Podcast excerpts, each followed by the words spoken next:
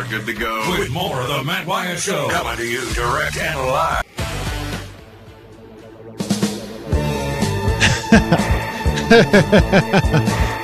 boy. Here we go, hour number two of the show, off and running with you. It's National Car Appreciation Day.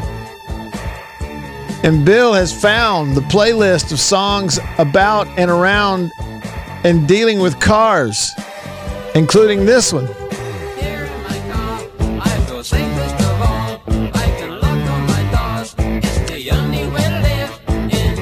The only way to live in cars. Good stuff, Bill. I wasn't expecting that one. And as you heard on the way out of the first hour, Rapid Roy from the late, great Jim Croce. Look up those lyrics, man. Look up those. Rapid Roy, that stock car boy.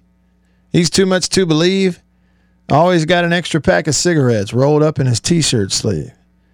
Got a tattoo on his arm that says baby. Got another one that just says hey.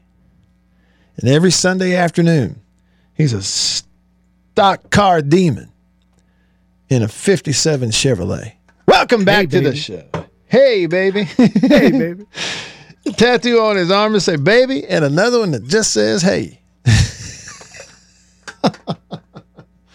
I'm and telling- Croce was so good. You know, his son is out doing his songs now. His son was only two years old when his father died, Yeah.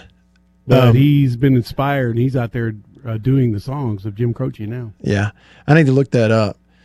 I mean, you know, like some people come along and they're just on a they're on a different plane artistically, musically, however you want to say it, and he's one of those. Like it's timeless stuff. It'll just never, you know, like in in terms of us humans, there's certain people come along and in their area they're already bumping their head on the ceiling of what's possible ever, and that was him.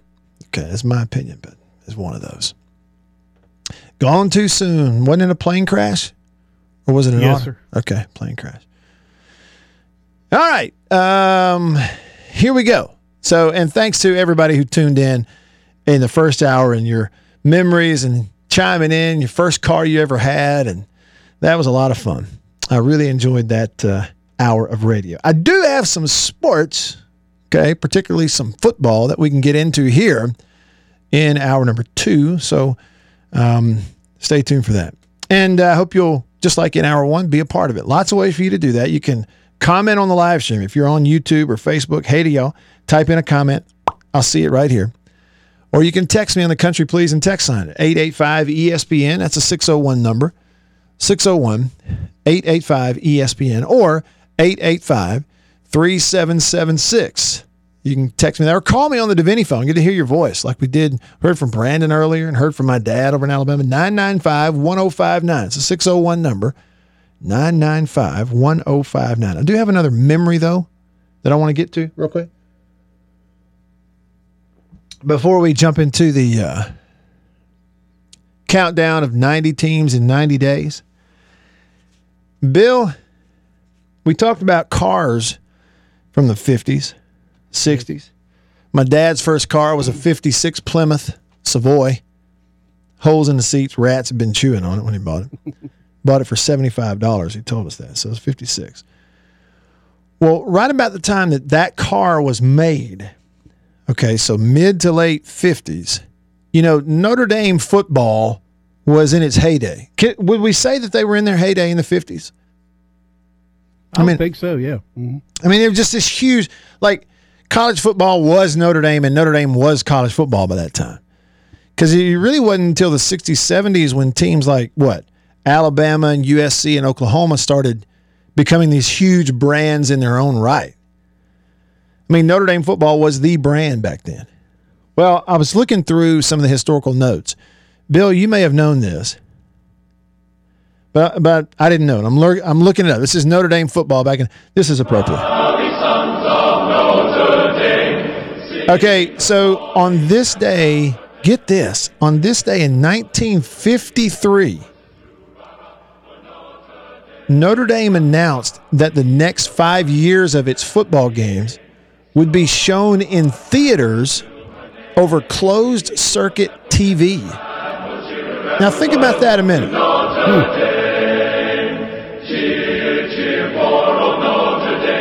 So we're talking about in the 50s, and Bill, it mm-hmm. says that they announced it in 1953. So the next five years would have taken them up to 1958, and that their football games were going to be actually shown in theaters on closed circuit TV. So I thought, now hold on a minute, how and how are they doing it? So I looked up closed circuit TV. And that's like surveillance cameras now, right? Are you familiar with closed circuit at all? Yeah, yeah, So you kind of know what we're talking about there. yeah. So, Bill, are they saying they would live broadcast Notre Dame games in theaters, like movie theaters? Probably so. They probably would had had the cameras mounted there at the stadiums and just picked it up and just fed it. Uh, I don't know how they had to have used phone lines back then Yeah. to the different uh, markets where the theaters could pick it up. And Yeah. so, of course, now I was born in '53, so I wasn't really around for much of this. Right, but but that's what I'm saying. Just the technology, because when you the look up technology, yeah. When you look up closed circuit television, Mhm. what it says, the first thing you see is security. Okay, so CCTV, closed circuit television, CCTV, also known as video surveillance. Right. Which is what, you know, everybody used to call it when it was, you know, put it into malls and stuff. They would call that closed circuit television. Right, CCTV. Yeah. Yeah. The use of video cameras to transmit a signal to a specific place on a limited set of monitors.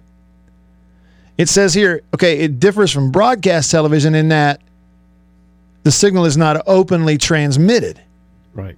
It's done another way. though it may employ point to point P2P, point to Yeah. multi point, or mesh wired or wireless links. And that would be obviously more modern if it's wireless. Yeah. They could have been using, you know, like our modern microwave or S, we call it studio transmitter links now that we use to get from one place to another, Yeah. but it's on a frequency that nobody else can pick up, you know, that kind of thing. Right. And they, they, they may have had some of that early in the 50s. They probably did. Okay. Television, television had been around a while. All right, so that's what we're talking about. So it's like the 50s, but it was all black and white television if it oh, was Oh, yeah. TV back then in the 50s. And you know, you what you're talking about surveillance. Well, you know, like you watch, I don't know, like a Mission Impossible or you know, all these spy movies and somebody sneaking in and tapping into somebody's surveillance feed, like Ocean's Yeah. 11. Yeah. You know, like they have a guy who's technically savvy and he's disguised in a truck somewhere and he's able to tap into the casino's, you know, security feed and like fool them so they don't see you in the hallway, right? Like scramble it or call somebody. Well, that's kind of what we're talking about here. I just had no idea that they did this, but I'm assuming, Bill, and again, tell me if I.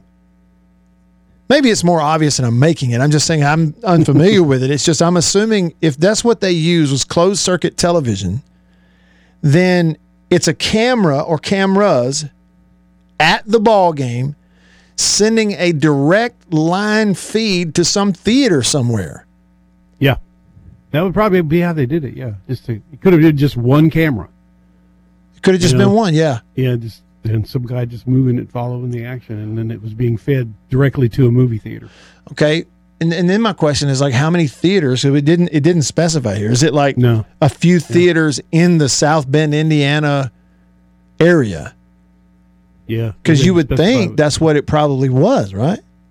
Probably because you, you get involved in, like, say, using telephone lines and all that kind of stuff if you don't to Yeah. send it to other places. But if they had the money to do that back then, they probably would have done it. Notre Dame probably did. Well, they probably did, and frankly, in that era, but even in the modern, if there was anybody who pulled off stuff like that Mm-hmm. and could, it was Notre Dame.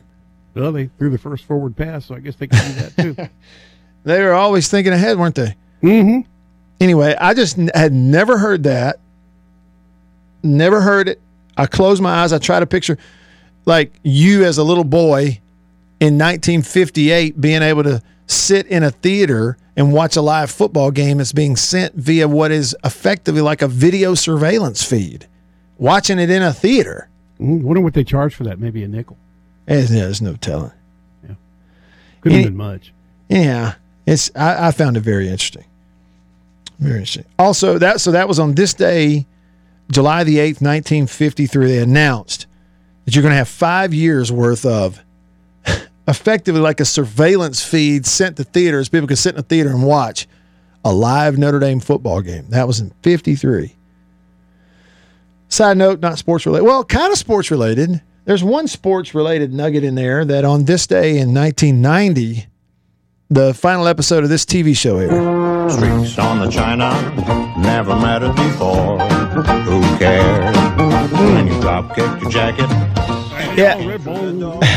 Red Bull. Leon Redbone. But sometimes things get turned around and no Love Leon one's Redbone. Wasn't he great? Hands look out below. This is uh, Mr. Belvedere. Belvedere, Belvedere. And Mr. Belvedere's final episode this day, 1990. Can And and the sports nugget is that Bob Uecker Hell was was an actor on this show. He was the dad. That's right. Really funny character, in fact. the good Right on the front row. Yeah, good old Mr. Belvedere. Mr. a, Belvedere. Leon Redbone. Man, what a great what a singer. voice. huh? Great voice. This day, 1990, the final episode of Mr. Belvedere aired with Bob Uecker, who then went right back into the Yeah, broadcast went right booth down to the front row. With the uh, Milwaukee Brewers. Just a bit outside. Just a bit of dynamite drop-in money. that broadcast school really paid off. It did. Here, have a drink. One hit. That's all we got. One hit. Uh, that's great.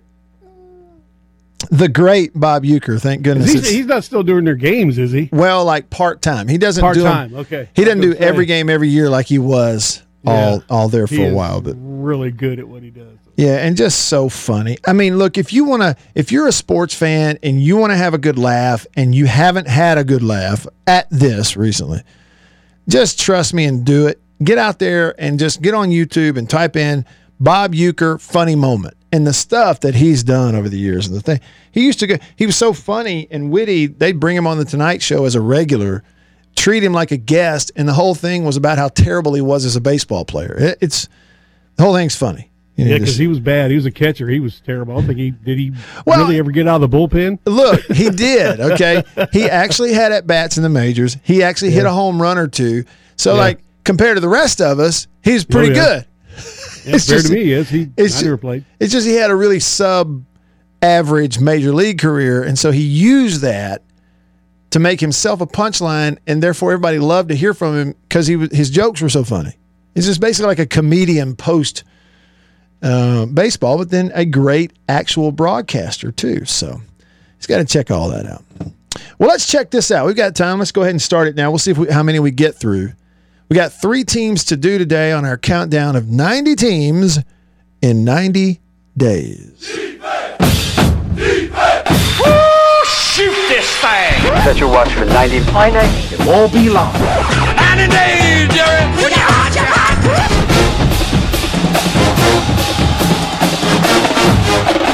Ba, ba, ba. Here we go. All right, team number uh, what is it? 58, 5-8. Team number 58 on the countdown from Conference USA is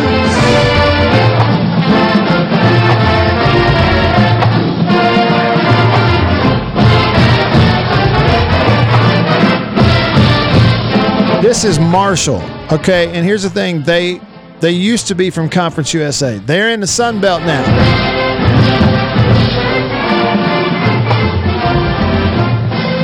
Yeah, the uh, the fighting Randy Mosses. Y'all forgot that Randy Moss went to Marshall, didn't you? Uh huh. Forgot that.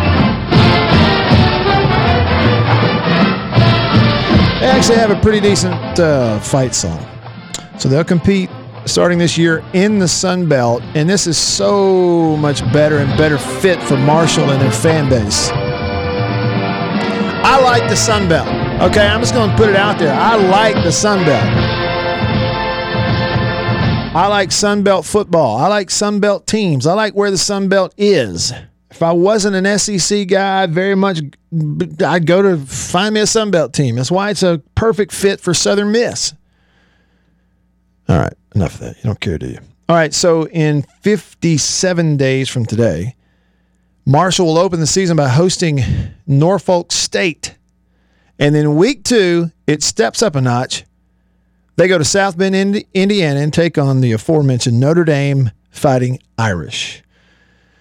Week three, they're out of conference. They go to Bowling Green. And then week four, Marshall jumps into Sunbelt play at Troy. So for Marshall this year, former Conference USA uh, team and opponent of Southern Miss, four games in the month of September, three of them on the road. And they all three are back to back to back. Open with Norfolk State and then go to Notre Dame, go to Bowling Green, and go to Troy. They come back and host Gardner Webb out of conference in the rest of their games this year, then be in Sun Belt play, hosting Louisiana, traveling to James Madison, hosting Coastal Carolina, who just might run them out of the stadium. They travel to Old Dominion, host App State, who's always good. Bucket list. I want to see a game in Boone, North Carolina, where App State is. Appalachian State, not Appalachian. Because it's not the Appalachian Mountains, it's the Appalachian Mountains. At Georgia Southern, finished the season by hosting Georgia State.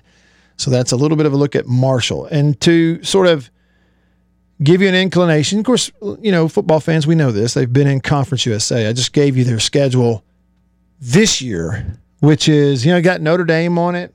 They uh, all those Sun Belt teams that they're going to play home and away. This was their schedule last year. Look at how different it is.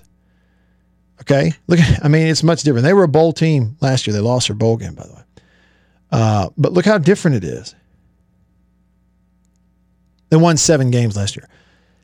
This is last year's schedule. They won the opener at Navy. Week two, they beat North Carolina Central. Then three losses in a row to East Carolina, App State, and Middle Tennessee. Then they went four straight wins in overtime over Old Dominion at North Texas, 38 to nothing shutout of Florida International. That's FIU. A two touchdown win over FAU, a touchdown loss to UAB, beat Charlotte by 20, 21 in fact, and then lost to Western Kentucky in the season finale, giving up 53 points. Played against uh, Louisiana in a bowl game in a New Orleans Bowl and lost it 36 21. That was Billy Napier's last game as a head coach at Louisiana, or Lafayette, as it were. So much different in terms, and it's just, you know, for their fans, they're up there in Huntington, West Virginia. This is a much better fit. It really is. Okay, today's team is team number 57 because today we are 57 days away from the first Saturday in September, the first big openings uh, Saturday of college football. So here it is, team number 57.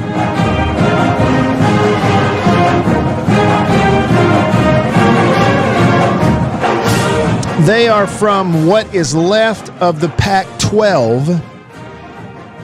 They're in the Pac 12 North.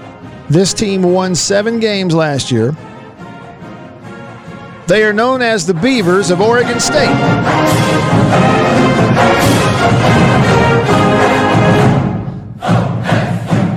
OSU and this and that and the other. All right, so Oregon State, they are the Beavers. Uh, I have lobbied for the last couple of years they ought to change their nickname because they were moving their football field house to build some new stuff and uncovered woolly mammoths buried underground right underneath where the football facility is in Corvallis, Oregon. That is not made up. So they should definitely now go from being the Beavers to being the Oregon State woolly mammoths. Listen to this. I got some cheers going on.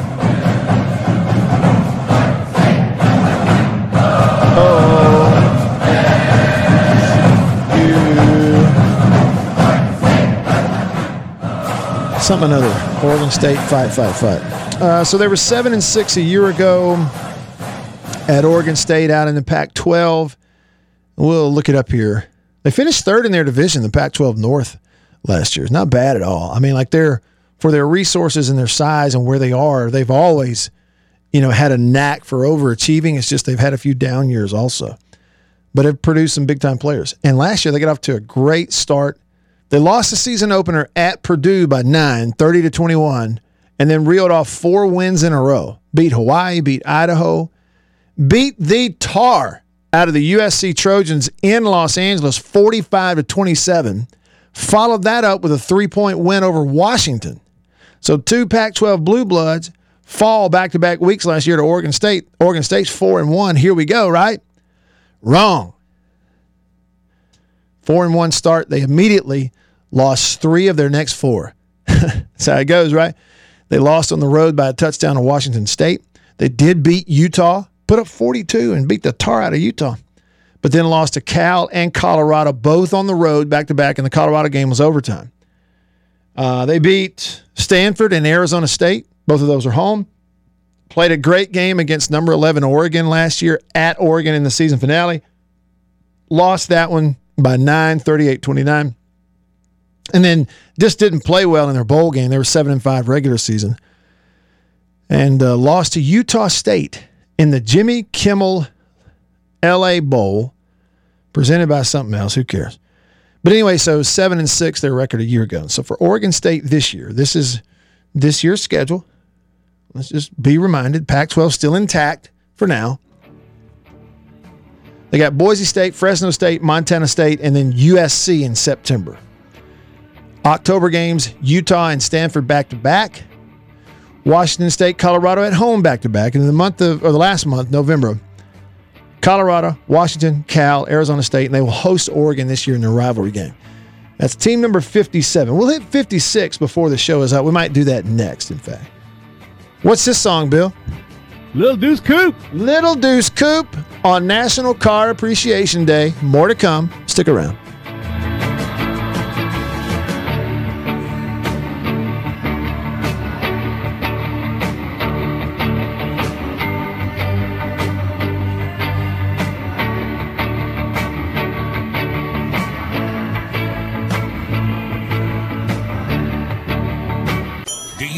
Your sports? It's often difficult to satisfy that special hunger. Not here, because you've got Matt Wyatt. Oh, I am starving. Don't worry, he's got a menu full.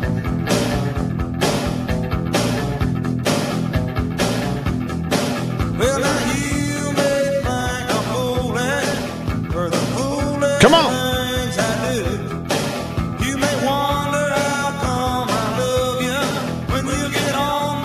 National Car Appreciation Day. Got some pink Cadillac. Is that what we got, Bill? That's what that is. By the boss. Hold on.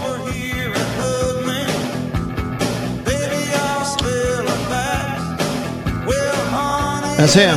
National Car Appreciation Day. We've had a car filled show. It's fun.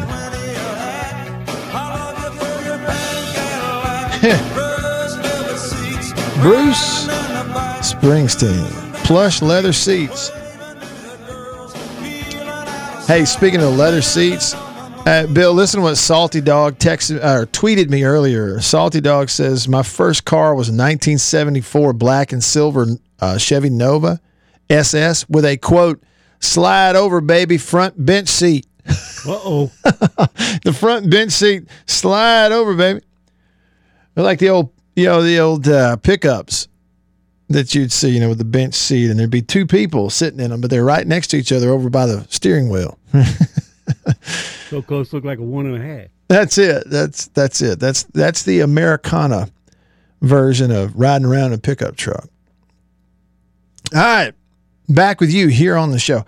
I got another. Uh, Bill's got a hot hand with the music today, and so I've got another musical reference before we hit team number fifty-six on the countdown of ninety college football teams in ninety days.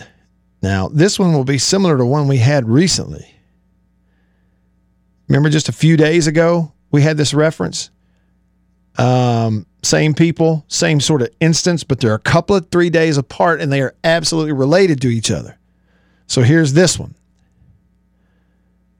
it's about the king. Thank you. Thank you very much. On this day, July the 8th, 1954, producer Sam Phillips took an acetate recording of Elvis Presley singing That's All Right to Memphis radio station WHBQ. DJ Dewey Phillips, remember, say they were brothers. Sam Phillips, a producer, Dewey Phillips, the DJ. Dewey Phillips played the song just after 9:30 that evening on July the 8th, 1954, and the phone lines lit up asking the DJ to play the song Again, here it is.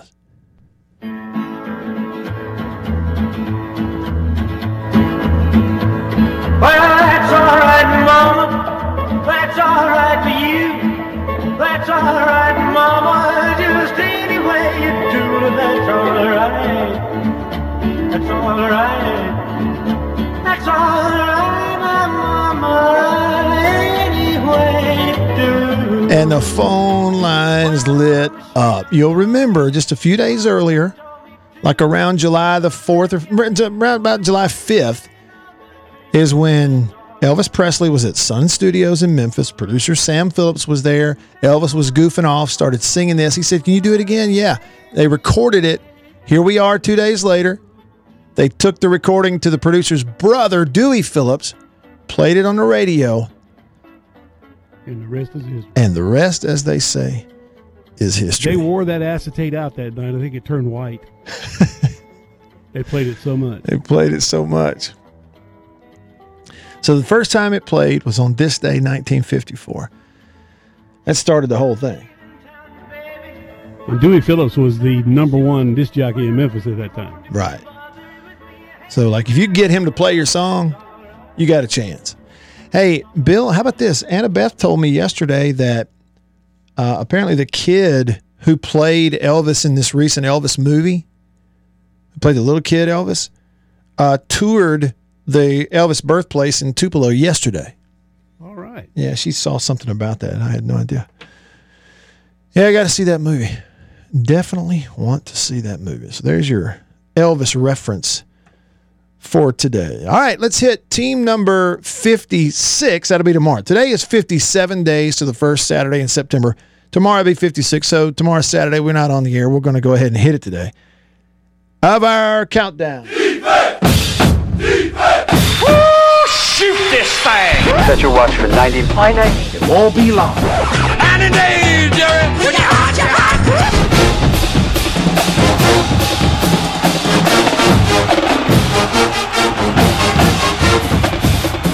Okay, team number 56 from the SEC. You'll notice it's the first one on our countdown from the East, and it's not Vandy. The Missouri Fighting Tigers. Missouri.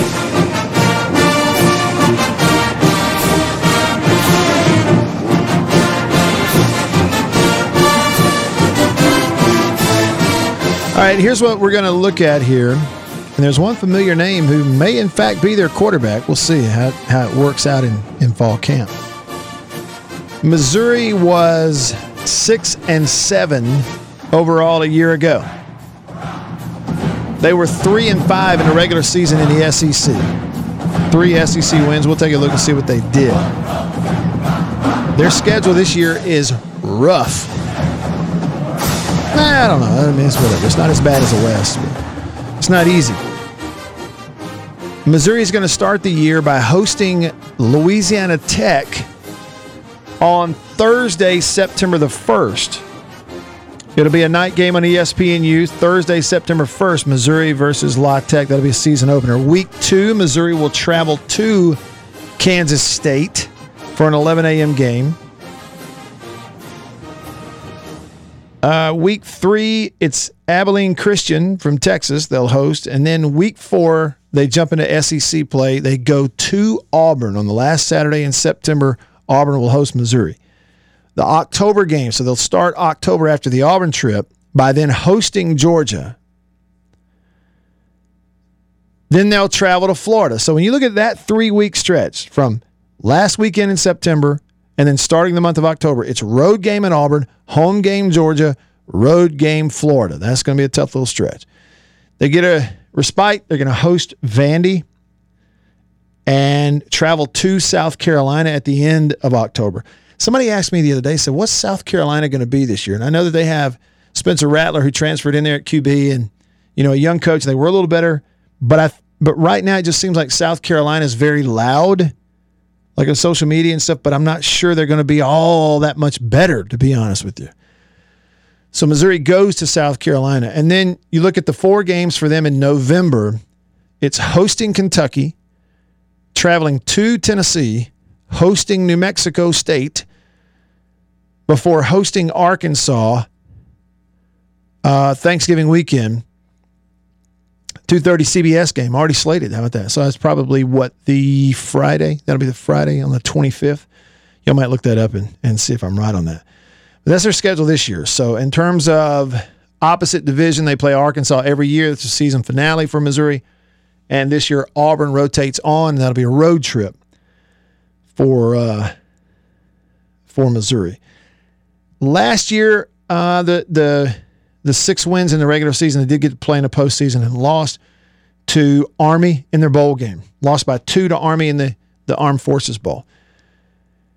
Wins last year, the six wins for Missouri last year Central Michigan, Southeast Missouri State, beat North Texas, got their first conference win over Vanderbilt, beat South Carolina at home, and then beat Florida at home in overtime. Lost to Arkansas pretty bad in the season finale. That was the wins last year. The thing is, Jack Abraham, former Oxford High School quarterback, former starting quarterback at Southern Miss, who transferred to Mississippi State and, and didn't get to play there, got hurt last year, concussion issues, is now at Missouri to compete for that starting quarterback job.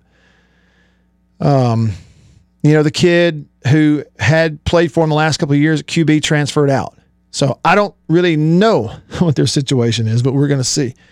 This will be the third year at, at uh, Missouri for Eliah Drinkwitz. He's 11 and 12 overall uh, so far at Missouri after uh, two seasons.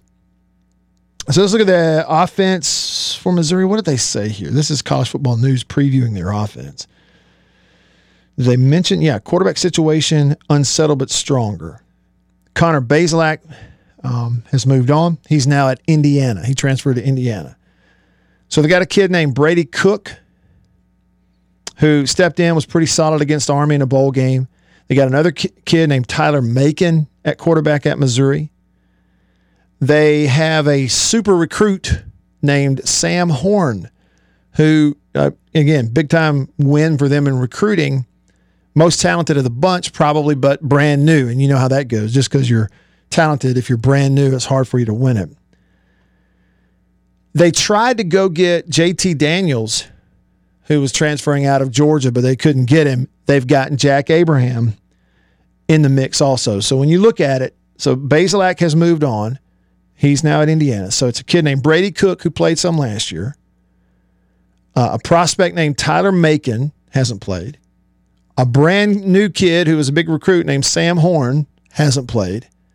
And then Jack Abraham, who has played a lot of college football and completed a lot of passes, but didn't play this past year. He was at state and didn't get to because of the, the head injury. So the, all those guys in the mix to try to be Missouri's starting quarterback. Pretty interesting scenario up there. And I think I would think that there's a chance for Jack Abraham if he stays healthy to go win that job.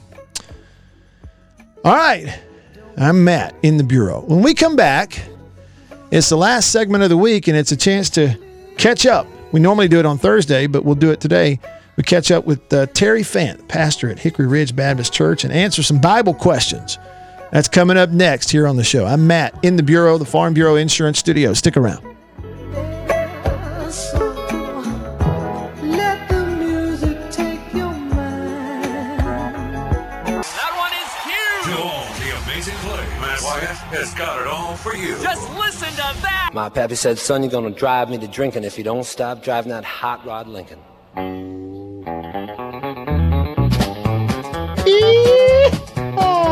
Up, boy, Bill? Have you heard the story of the hot rod race with the Fords and the Lincolns was setting the pace? Today is. National Car- I was driving that Model A. Appreciation Day. National Car Appreciation Day. up that Model A body makes it look like a pup's. Got eight cylinders and Now, I want to say overdrive. that, One in this song, if any of y'all are actually Barrel carb and a dual exhaust with old enough to have driven around in a single- in a- in a Model A, brakes good, tires fail. then uh, sit down and take it easy. Pulled out of San Pedro late one night, the moon and the stars Good stuff. Back with you. was driving up Grapevine Hill, I'm not. but there was I'm just picking. I didn't mean it. I didn't mean it. All right, everybody, welcome back to the show. I'm Matt in the Bureau, the Farm Bureau Insurance Studio. Farm Bureau, go! The home team. They are your home team at Farm Bureau Insurance across the great state of Mississippi. Lots of lots of cool cars and memories of old cars across the state of Mississippi today on National Car Appreciation Day. I'm not even a car guy, but I like all the stories. It's neat to think about and I appreciate everyone that, sent your pictures in and talked about it. Uh, we had a lot of car talk on the uh, show today. Now we're going to have some Bible talk, maybe answer a Bible question for you, and maybe a car question. We'll see what happens on the Divinity Equipment phone line, Divinity Equipment Madison and in Jackson. Terry Fant on your radio right now. He is the pastor at Hickory Ridge Baptist Church in Florence, Mississippi. And I don't know, but Terry may actually be in the car right now on Car Appreciation Day. Hey, Terry, how you doing? What's going on, Matt? I'm doing well, man. I'm in the car on Car Appreciation Day. Do you remember the first car you ever had? Absolutely. 1973 Toyota Land Cruiser. A Land Cruiser. Yes, sir. Top came off, man. I thought I was it. a 73 Land Cruiser. That's yeah. You you put uh, I imagine you had to put some gas in a 73 Land Cruiser now. It would drink it, wouldn't it? It would. It had inline six. It was nice, man. I wish I had it back. Yeah, you know, isn't it funny we did that? I um I was mentioning that the first car that I ever was responsible for paying for was a an F one fifty that was a single cab and it had it was a five speed F one fifty pickup truck, but I pulled my boat with it and I could never get anybody to help me on the boat ramp because nobody wanted to drive a five speed on a boat ramp. That's when I learned if you want help, you need an automatic. Terry Fant on your radio right now. Terry, I wanted to um, ask you a question and, and maybe get a Bible question in and get a Bible answer from you, someone who might give us something to think about. And I, I'm in First Corinthians chapter 2 and in verse 9 where Paul's writing this and he references it says uh, but as it is written eye has not seen nor ear heard nor have entered into the heart of man the things which God has prepared for those who love him who love him and when you hear that Terry um, and when you read that verse like how do you what do you think about what is that pointing to So, oftentimes, Matt, have you heard anybody ever talk about heaven that way? You know, they'll say, um, and you know, we're talking about the about heaven. eye hadn't seen and ear hadn't heard. Um, and so, oftentimes, I've heard that at funerals and all kinds of places. But Paul has been talking about in the early part of that chapter is is wisdom, heavenly wisdom, and he, and he talks about how if the people of the of the world had had heavenly wisdom, they would not have crucified Jesus, the Lord of glory. But then he goes on to say, and he starts off in, in verse 9 by saying, you know, eye hasn't seen or ear heard the things that God has prepared.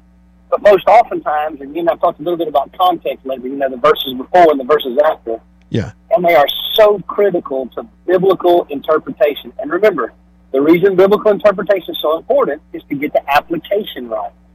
Okay? So then, verse 10 is he, he says, But God has revealed them to us through His Spirit. So, so think about how often you've heard that verse without hearing verse 10.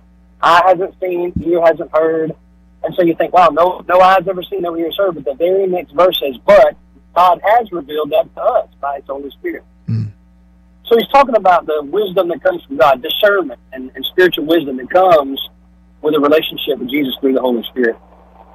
Yeah, that's right. So I uh, look at that. It, so eye has not seen nor ear has heard. That's verse nine, and then like you say, verse ten, it says, "But God has revealed them to us through His Spirit." So Terry, is I guess what we're saying is if that if that verse nine was just in reference to heaven, then verse ten wouldn't fit because He hasn't revealed that to us, at least in terms of details, Sure. right? Is that what we're saying? A- absolutely, absolutely, Yeah. absolutely. It makes sense. So, and and if you go to verse eleven, I'm going to ask you about this one. Okay. It says, "For what man knows the things of a man, except the spirit of the man which is in him? Even so, no one knows the things of God, except the spirit of God." How does that speak to you? So, like for instance, if you think about yourself, no one really knows what's on Matt Wyatt's mind and heart at any particular time, except the man Matt White. Mm-hmm. Nobody can see inside your heart or read your mind. Now, of course, apart from God. At the same time, no one knows what's going on in the heart and mind of God except God. And so he says the Spirit knows the things of God, and we've been given that Spirit. So the man without the Spirit is not going to understand the things of God or crave them. And the, the man who has the Holy Spirit is going to crave the things of God and begin to understand them. Terry Fant on your radio. He's the pastor at Hickory Ridge Baptist Church in Florence, Mississippi. And and I wanted to ask you too, Terry, about verse 14, and, and I'll read 12 and 13 to lead up to it. Okay, this is in First Corinthians. This is in First Corinthians chapter 2 in, in, in my Bible. Verse 12 said, Now we have received not the Spirit of the world, but the Spirit who is from God, that we might know the things that have been freely given to us by God. Then verse 13 it says, These things we also speak, not in words which man's wisdom teaches, but which the Holy Spirit teaches, comparing spiritual things with spiritual. So here's verse 14. But the natural man does not receive the things of the Spirit of God, for they are of foolishness to him, nor can he know them because they are spiritually discerned. So that's sort of making the point, but but how would you explain that verse 14? So again, as we're thinking about the ways of man versus the ways of God, um, have you ever tried to approach somebody who maybe's never heard of God or has no relationship with Him, and maybe they hear you in a conversation talking about somebody who has offended you or hurt you or harmed you, and you're in conversation talking about how you have forgiven them and how you hope for the best for them and how you hope that uh, God blesses them and shows them a better way. Well, the, the person who's eavesdropping, so to speak, on the conversation who doesn't have the Spirit of God, he'll look at you like you've got three heads. you know, because he doesn't he, he doesn't have the Spirit of God to help him discern the things of God, such as forgiveness, unconditional love, serving people just for the sake of glorifying the Lord. Those kind of things don't make any sense. I'll give you another, for instance. A number of years ago, our church was uh, obviously relatively smaller, and we were in a building campaign. We were, we were trying to raise money to build, buy some land and build a new building. And at the same time, we went on a mission trip to the Dominican Republic, and there was a need there to build a church. God pressed on my heart and some of the other leadership's heart that we should take a, a considerable amount of money and give it to them to help them with their needs. So we did that. I had some men come to me and said, that, that's just not good uh, business practices. And I said, you're exactly right. It's spiritual practices. Uh, and what we found out, Matt, after that, we honored God by giving and following the Spirit's leadership there. It didn't make good business sense, but it made great spiritual sense because the Spirit led us that way. The next month or so, we took up an offering for His glory offering, and it was about five times what we had given away. It was the most amazing thing to see God do that. But the natural man, it didn't make any sense to him. Right, right. Terry Fant on your radio. So i i if if someone's listening, Terry, and they say, "Hey, you know, uh, brother Fant, there, there are a lot of times that I, I read things, Old Testament and New Testament. I read them, and I have a hard time understanding. What should I do when I run up against that? What do you tell somebody when they just ask you that simple sort of? When we're talking about application of what's in Scripture, if they say, "Sometimes I read stuff that I don't." you know, have as much understanding of. How do you address that with someone who asks that of you? A couple things. I tell them first when I sit down every morning to spend a little time in the Scripture. Uh, I begin by praying, Lord, I don't, I don't have the capacity to understand what I'm about to read, and so I need Your help to understand. So I always say, first of all, pray for understanding. Mm.